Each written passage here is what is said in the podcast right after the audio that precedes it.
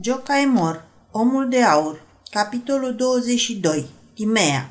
Uite cum zace în praf rochia de mireasă. În loc de nuntă, priveghi și în loc de rochie de mireasă brodată, rochie de doliu, rochie de culoare neagră, care face ca bogatul și săracul să fie la fel.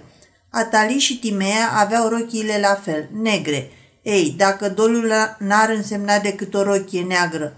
Dar odată cu moartea neașteptată a lui Brazovici, Atanaz năvăli în casă un șir întreg de nenorociri, așa cum se întâmplă când vine iarna. În ajunul viscolului se înșiră pe acoperișul casei sumedenie de ciori. Primul croncănit.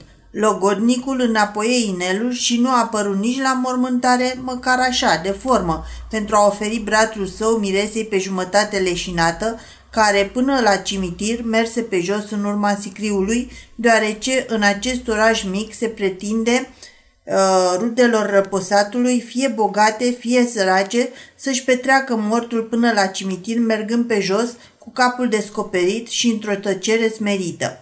Fără îndoială că se găsiseră și oameni care, din pricina acestei purtări, îi făcură reproșuri domnului Caciuca respingând argumentele capitanului care socotea că, din moment ce domnul Brazoviș nu-și ținuse promisiunea în legătură cu zestrea de 100 de mii de forinți, ei bine, Mirele putea să se considere și el scutit de orice obligații. D. Oamenii judecă destul de strâmt pentru a nu admite niciun fel de scuză când cineva dă bir cu fugiți în felul ăsta – iar ciorile se adunau din ce în ce mai multe pe acopericiul casei Brazovici. Creditorii începură să dea buzna, pretinzând banii împrumutați. Și iată că tot castelul din cărți de joc se prăbuși. De-abia deschise acțiune primul creditor, că toată casa Brazovici început să se năruie. Valanșa a pornit să se rostogolească și nu se mai opri decât în fundul prăpastiei se adeveri ceea ce bănuise mirele care ștersese Putina. Situația averii domnului Brazovici era atât de încălcită, se compunea din atâtea afaceri, în aparență rentabile și de fapt nerentabile, din atâtea calcule greșite, datorii ascunse și câștiguri imaginare, încât, cu prilejul clarificării lor, nu numai că întreaga sa avere se dovedi neîndestulătoare pentru a acoperi datoriile, dar e și la iveală faptul că Brazovici cheltuise chiar și sumele ce îi fuseseră încredințate pe cuvânt de onoare. Averea unor orfani, banii pentru niște așezăminte bisericești, fondurile unor spitale, cauțiunile capitanilor săi de vas, bani pentru lucrări comunale – Valul trecu peste acoperișul casei și acest val fu plin de nenorociri, de mâl, de rușine. Timea pierduse și ea toată averea. Ceea ce aparținea orfanei nu fusese întabulat pe nicio proprietate imobilă. Apoi începu să plouă în fiecare zi cu avocat și portărei. Aceștia sigilară toate dulapurile și tot mobilierul ce se afla în casă și fără să mai întrebe cu coanele, altădată năzuroase, dacă le e îngăduit să vină în vizită, dădeau buzna la orice oră din zi, se voiau de-a lungul și de-a latul camerelor, ba mai și înjurau și blestemau pe răposat, fără să se singhicească de prezența doamnelor îndoliate și fără să întrebe dacă li se îngăduie să urle ca după pofta inimii. Luare la rând tot ce găsiră în casă, cântărim valoarea cu tărui sau cu tărui lucru, a tablourilor cu ramă sau fără ramă, a rochiei de mireasă fără mireasă.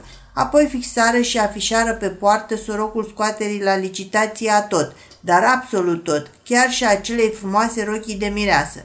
După ce și casa urma să fie vândute, cei ce locuiau în trânsa puteau să plece încotro vedeau cu ochii, iar frumoasa Atali putea să se zgâiască la cer și să întrebe de ce piatră să-și rezeme capul ca să doarmă. Într-adevăr, de ce altceva ar fi putut să se rezeme capul Ataliei?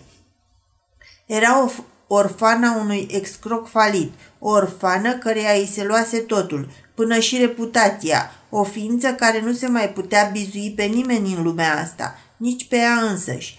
Din toată bogăția nu-i rămăseseră decât două obiecte de valoare la care ținea mult și pe care le ascunsese pentru a nu-i fi sechestrate. O cutiuță de calcedonie și inelul înapoiat de logodnic. Atalia ascunse cutiuța aceea de calcedonie în buzunarul rochiei și în timpul nopții, când rămase singură, o scoase și privi la comoara închisă întrânsa.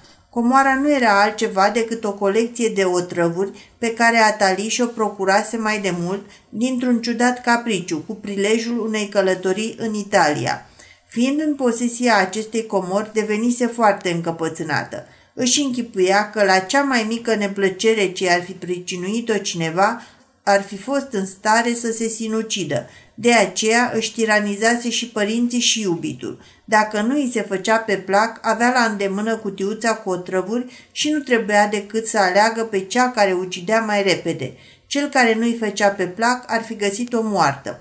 Și acum, iată, marea ispită sosise. O aștepta o viață amară, o viață pustie, fără niciun cel. Tatăl își nenorocise copila, iar iubitul își părăsise logonica. Atali se sculă din pat și, privind cutiuța deschisă, începu să caute printre otrăvurile acelea de tot felul și deodată înțelese că era frică de moarte, că n-avea tăria să-și ia singură viața. Își privi chipul în oglindă și rămase pe gânduri. Ce frumoasă era! Nu avea curajul să nimicească atâta frumusețe. Închise deci cutiuța și o ascunse. Nu era în stare să se otrăvească. Scoase așadar cealaltă comoară, inelul, și în aceasta era o travă, o travă și mai ucigătoare, o travă care îi ucidea sufletul. Ei da, din asta a avut curajul să bea la nesfârșit, până aproape să-și piardă mințile. Pe omul căruia îi dăduse inelul îl iubise, dar atât e prea puțin spus. Fusese îndrăgostită de el nebunește. Cutiuța cu o travă fusese rău sfednic, inelul și mai rău. Atalie început să se îmbrace. Nu mai avea cine să o ajute la îmbrăcat, deoarece toți servitorii părăsiseră casa. Doamna Zofia și Timea dormeau în camera servitoarei, căci pe ușile camerelor de primire se găseau pecețile judecătoriei. Atalin o trezi nici pe Timea, nici pe Madame Zofie, ci se îmbrăcă singură. Cât să fi fost oare ceasul? Nu putea ști. De când aflaseră că și acele minunate ceasornice urmeau să fie scoase la licitație, nimeni nu le mai întorsese. Unul arăta că ziua abia începe, celălalt că ziua e pe sfârșite. Putea să fie orice oră. Atali căută cheia de la poartă și se străpura afară din casă. În urma sa, ușile rămase date la perete. Pe cine să mai fure hoții? Ajuns afară, porni singură de-a lungul străzii întunecoase. Orice s-ar spune, în vremea aceea străzile din Comarom erau tare întunecoase. În tot orașul pălpâiau doar trei felinare, unul în fața statuii Sfintei Treimi, altul în poarta primăriei și al treilea la postul principal de strajă. Atali se îndreptă spre parcul Anglia. Parcul avea un prost renume. Era întunecos, situat între oraș și cetate și în el se aciuiau în timpul nopții tot felul de femei țipători fardate, lipsite de adăpost, din clipa în care era odată afară din cârciumele ce se aflau în piața mică. Fără îndoială că, trecând pe lângă Anglia, Atali știa că va trebui să dea ochii cu astfel de femei, dar asta nu înspăimânta. O trava pe care o sorbise din inelul acela de aur o lecuise de frica ce ar fi pricinuit-o întâlnirea cu aceste ființe sortite pierzării.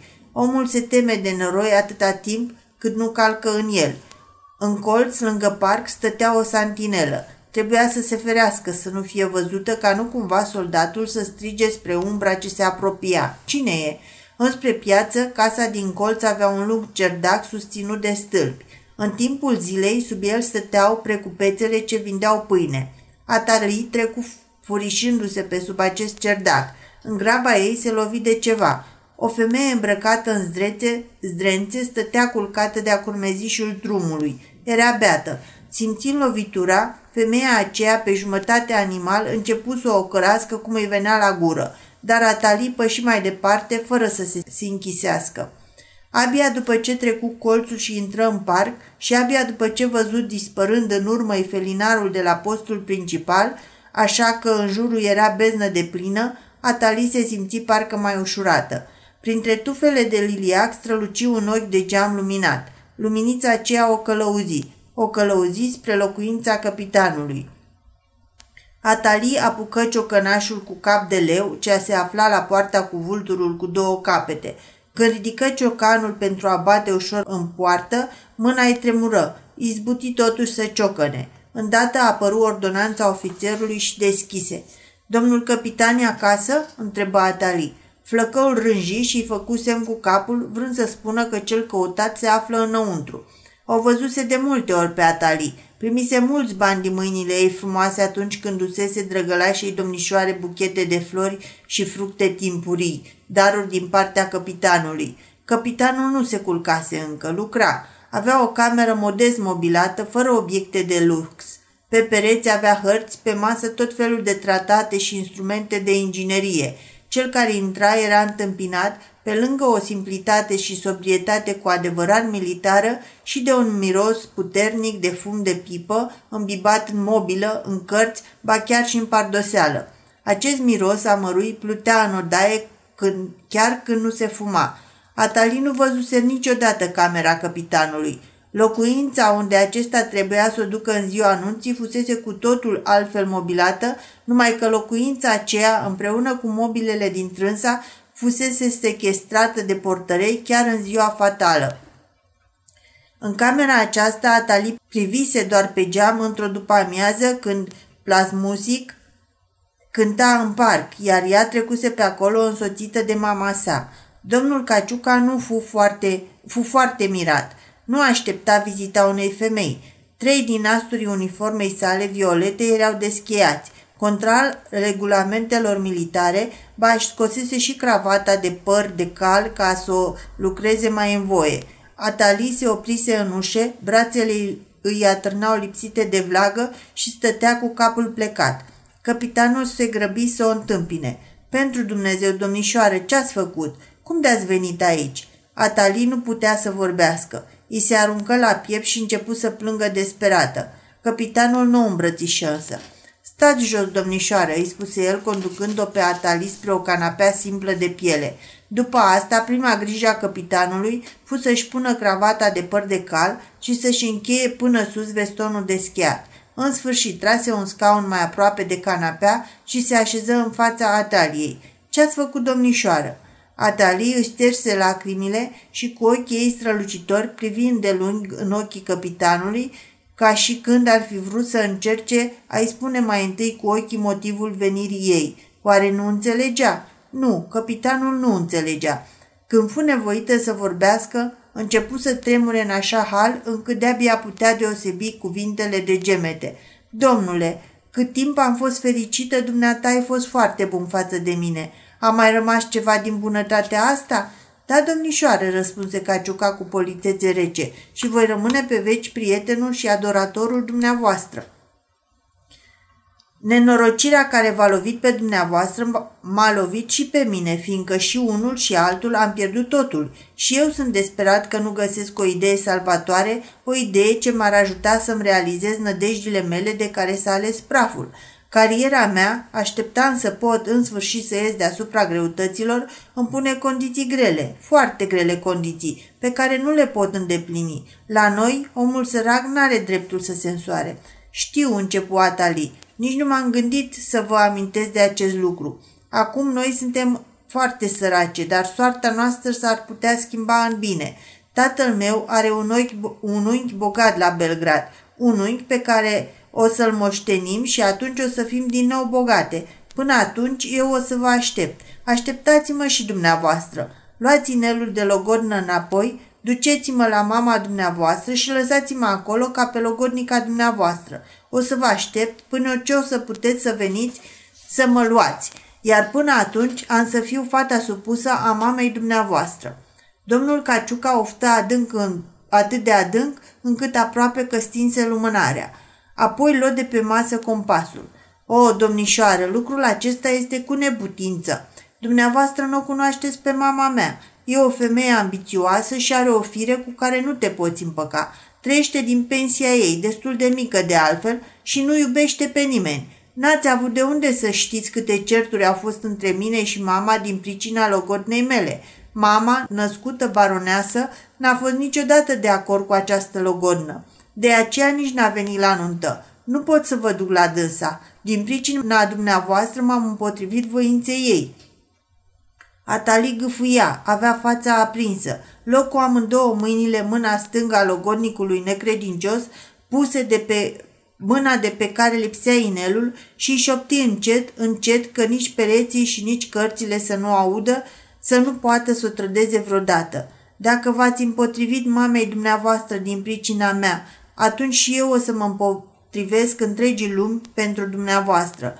Domnul Caciuca nu se uită în ochii atot grăitori ai frumoasei, ci cu compasul pe care îl avea în mână, continuă să deseneze tot felul de figuri geometrice pe masă, ca și cum, cu ajutorul sinusurilor și al cosinusurilor, ar fi putut afla care e deosebirea între nebunie și dragoste.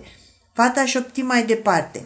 Mă simt atât de umilită încât nicio rușine nu mă poate să mă azvârle mai jos decât sunt.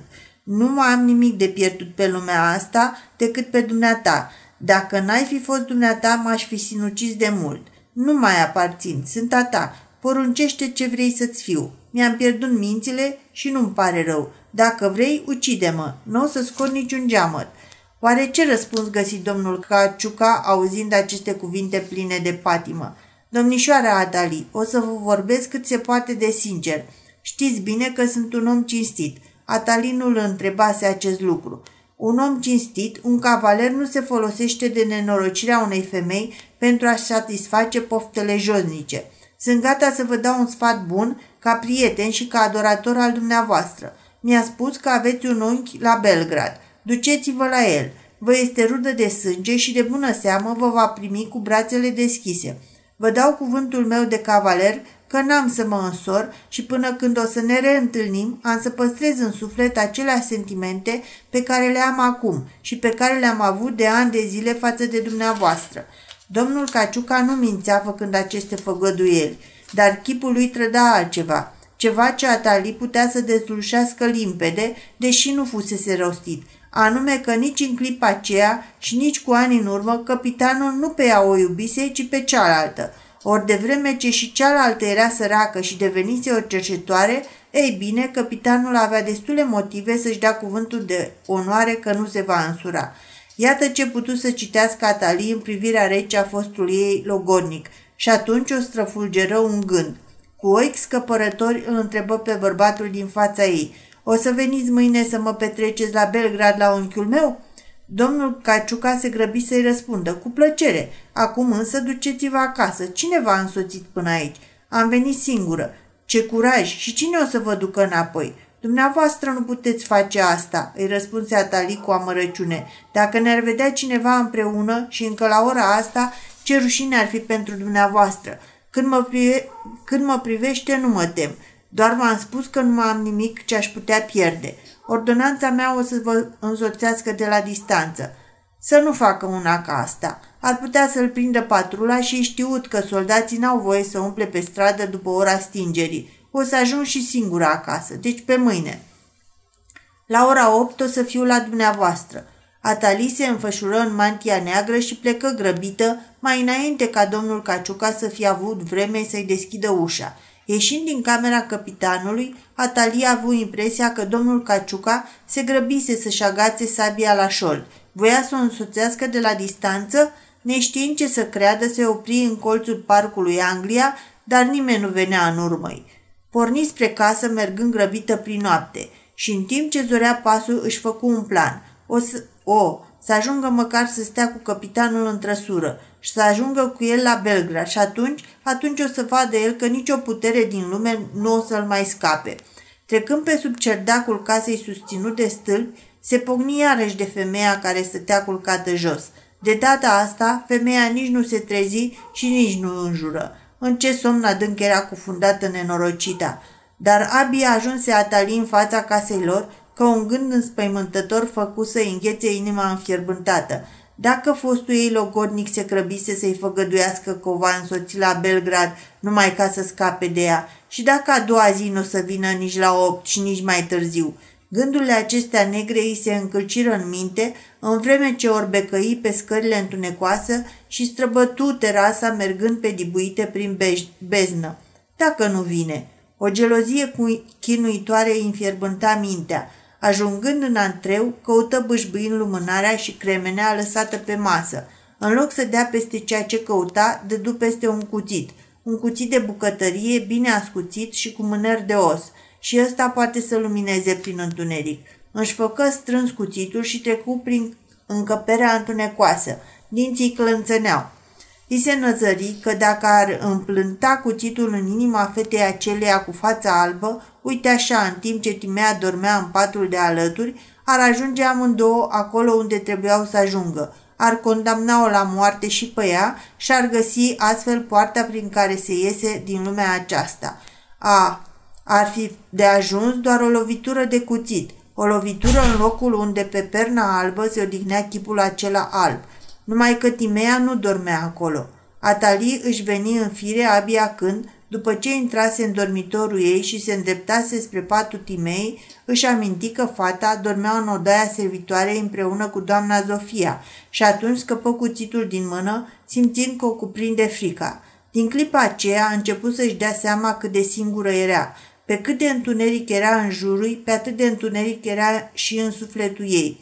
Se trânti îmbrăcată pe pat și încercă să se roage, dar în loc de rugăciune își aduse aminte de versetele acelea ce greau despre cele zece pedepse dumnezeiești trimise asupra Egiptului, versete pe care copila înfricoșată le rostise în noaptea dinaintea zilei fatale și din care pricină Atali făcuse atâta has pe seama ei. Versetele acelea îi răsunau în urechi, lacuri de sânge, broaște, nori de lăcuste, grindină, ciumă, cangrene. Cerul și, p- și pământul se întunecară și în sfârșit muriră toți noi născuții. Cu toate că închisese ochii, Atalie avea mereu în față plăsmuirile acelea îngrozitoare și chiar după ce se prăbuși într-un somn de moarte, imaginile acelea ur- o urmăriră și în vis. Leacuri de, sân, lac, lacuri de sânge, broaște, nori de lăcustă, grindină, ciumă, cangrene, beznă lipicioasă, vâscoasă și grea ca plumbul, noi născuți murim cu duiumul. Atalit fu trezită din acest somn adânc și istovitor de bubuitul tobelor. Tocmai visa că o tânără femeie care își ucisese rivala era dusă la eșafod. O zări cum stătea în genunchi în vreme ce paloșul atârna deasupra capului ei – Judecătorul citi sentința. Dumnezeu să ierte. Tobele începură să bată și Atali se deșteptă. Erau tobele care vesteau licitația. Începea licitația oficială. Ah, răsunau mai trist chiar decât glasul tobelor ce dau semnal ca paloșul să lovească. Să auzi cum se strigă în gura mare, unul după altul, lucrurile pe care le cunoști, care ți-au fost atât de familiare, pe care le-ai îndrăgit, pe care le, ieri le socoteai în cale tale – o dată, de două ori, cine oferă mai mult? Și apoi de trei ori, dar abana le răpăie și paloșul cade. Și din nou același ritual, o dată, de două ori, cine oferă mai mult? Atali își îmbrăcă rochia de doliu, doar aceasta îi mai rămăsese și porni să caute pe careva de ai casei. De fapt, în toată casa nu se afla decât maică sa și Timea, singurele, singurele ființe pe care putea să le caută. Fără îndoială că erau la bucătărie. Se sculaseră încă de mult și se și îmbrăcaseră. Doamna Zofia era cât o butie. Știind că rochiile îmbrăcate de persoanele în cauză nu se sechestrează, își pusese pe ea vreo 12, ba mai ascunsese și câteva șervețele și linguri de argint în buzunare. De-abia mai putea să se miște. Timea avea rochia ei de toate zilele, rochie simplă, sărăcăcioasă. Tocmai încălzea pe plită cafeaua și laptele pentru toți ai casei. Când coana Zofia o văzut pe Atali, început să bocească și se aruncă la gâtul ei. Vai, fetița mea scumpă și frumoasă, ce-am ajuns și ce o să se aleagă de noi. Mai bine să nu fie apucat niciodată ziua de azi. Te-au trezit bubuiturile de tobă, nu-i așa? Nu-i încă opt?" întreba Atali. Ceasul de la bucătărie mai mergea încă. Cum să nu fie? Doar la nouă a început licitația, n-auzi? Nu ne-a căutat nimeni? Nimeni, nimeni. Cine să ne caute la ora asta? Atali se așeză pe banca din bucătărie, pe aceeași băncuță de lemn pe care stătuse Madame Zofia când îi povestise Timei despre frumoasa ceremonie anunții. Timei a sfârșit cu pregătirile. Prăjise pe plită chiflele tăiate felii și aranjase pe masă de bucătărie dejunul pentru cele două doamne – Atali nici n-a auzit invitația pe care doamna Zofia i-o făcu în chipul cel mai drăgălaș. Hai, fetița mea scumpă, frumoasă și dragă, ia de mănâncă. Cine știe dacă mâine o să ne mai dea cineva cafea? toți ne dușmănesc, toți ne înjură și ne blestemă. Doamne, ce să se aleagă de noi, ce să se aleagă de noi? Totuși bău cu poftă cafeaua. În timp ce Atalii se gândea la călătoria spre Belgrad și la tovarășul de drum pe care l-aștepta, prin capul doamnei Zofia treceau tot felul de gânduri de sinucidere sau de moarte ușoară. Ce bine ar fi ca în fundul ceștii să fi nimerit un act de gămălie. Mi s-ar opri în gât și mașineca. Dori apoi ca fierul de călcat să cadă de pe poliță tocmai când ar trece ea pe acolo și să o lovească drept în creștet. De asemenea, ar fi fost nespus de bucuroasă ca un cutremur să dărâmă casa chiar în clipa aceea, omorându-i pe toți cât i-ar fi prins acolo. Dar cum aceste dorințe nu se împliniră și nici pe Atalin o putu convinge să deschidă gura, fu nevoită să-și verse focul pe Timea. Păi da, ea le ia pe toate ușor, câtă lipsă de recunoștință. Nici măcar nu plânge. Cred și eu, pentru ea e ușor. Poate să se bage servitoare și o să aibă din ce trăi, sau să se facă modistă. Ba poate că se și bucură că scapă de aici, ca să-și facă de cap și să trăiască cum îi place. Ehe, cum o să ne mai pomenești? Ai să vezi, matale. Și o să-ți pară rău, o să-ți pară rău de toate, da, da? Timea nu schițase niciun gest din pricina căreia trebuia să se căiască, dar doamna Zofia făcea presupuneri și se amăra singură, iar amărăciunea ei era întrecută doar de aceea pricinuită de gândul nenorocirilor care o așteptau pe Atali. Da, ce o să fie cu tine, fetița mea frumoasă, scumpă și dragă? Cine o să te ocrotească? Ce o să se aleagă de mâinile tale frumoase și albe?" Pleacă de aici și lasă-mă în pace, strigă Atali, vrând să se descotorosească de maică sa, care nu mai înceta cu voi cărelile. Mai bine uită-te pe gean și vezi dacă nu ne caută cineva.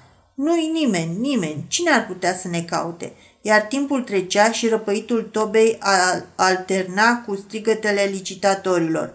Atali tresărea la fiecare bătaie a ceasului din bucătărie, apoi din nou își lua fața în palmă, privind undeva în gol.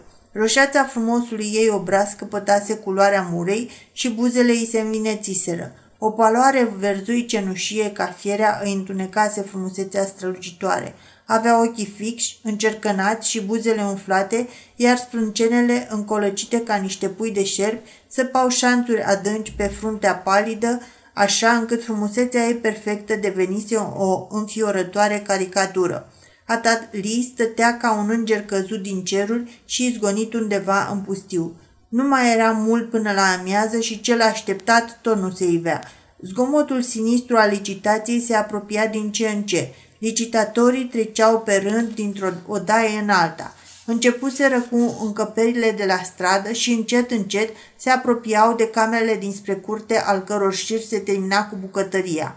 Cu toată marea desperare, doamna Sofia avea încă un spirit de observație destul de ascuțit, ca să-și dea seama cât de repede se desfășura licitația. Abia se striga ceva, că îndată răsuna toba. Nu dă nimeni mai mult? Oamenii se și adun- ce se adunaseră la licitație stăteau strânși grupuri-grupuri și protestau. Păi nu se poate cumpăra nimic, ăsta e nebun. Oare cine să fie nebunul acela? Mai rămăsese doar mobilierul din bucătărie. Aici nici nu mai intrară. Vânzarea se făcu încă din sală și se auzi toba. Nu dă nimeni mai mult? Fără să fi văzut bucătăria, nebunul o cumpărase. Dar pe doamna Sofia o mira mai ales faptul că obiectele cumpărate nu erau scoase nici de cum din cameră, așa cum se obișnuiește la licitație când, îndată ce unul sau altul cumpără un pat, îl și demontează și îl care de acolo. La licitația asta nu se urnea nimic de la locul lui. În sfârșit, veni partea principală. Toată omenirea aceea se strânse în curte. Se licită casa. Cei care voiau să o cumpere se îngrămădiră lângă masa judecătorului. Se auzi prețul cu care începea licitarea. Cu voce joasă cineva ofertă. În rândurile mulțimii se, isvă, se iscă o zarvă nemaipomenită. Exclamații de consternare, râsete și înjurături. Lumea a început să se împrăștie, unii strigară, păi stai nebun de-a binelea.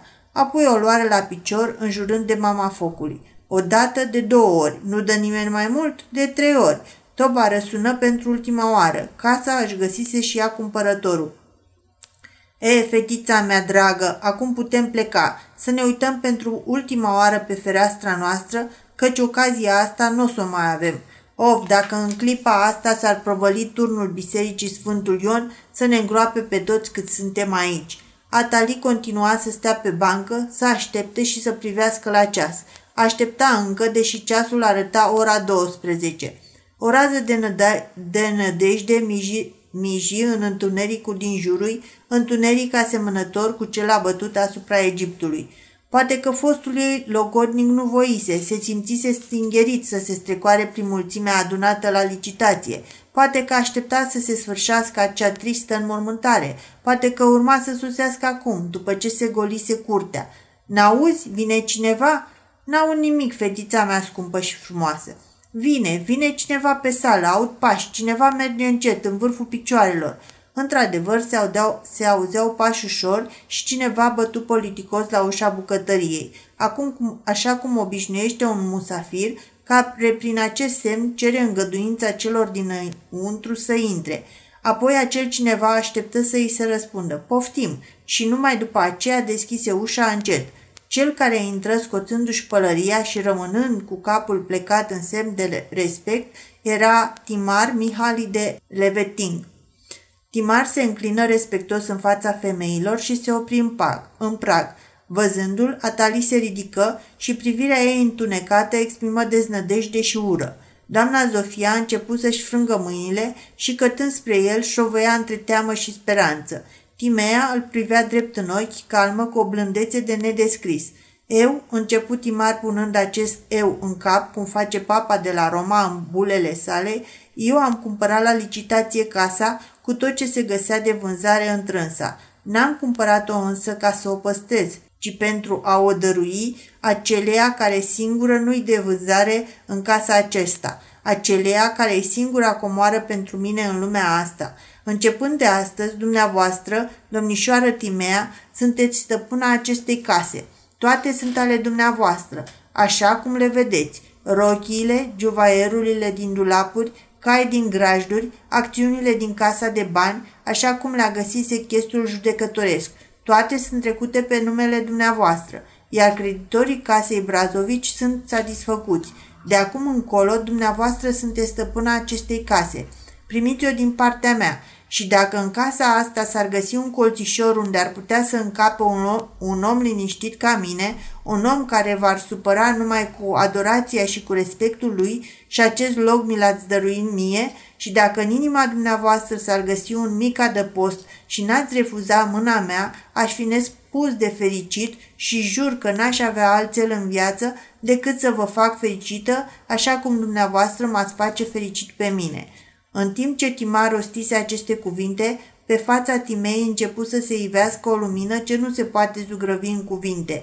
Pe chipul ei se vălmășeau și razele unei dureri de nedescris și cele ale pudoarei feciorelnice și cele ale unei nobile recunoștințe și cele ale unui înălțător spirit de jerfă. De trei ori, de trei ori murmură fără grai buzele ei, așa încât doar gândul îi înțelese spusa. Omul acela o salvase de trei ori. Fusese întotdeauna atât de bun cu dânsa. Niciodată nu o ironizase, nici nu căutase să o lingușească vreodată și acum îi dădea tot ce putea să-și dorească inima.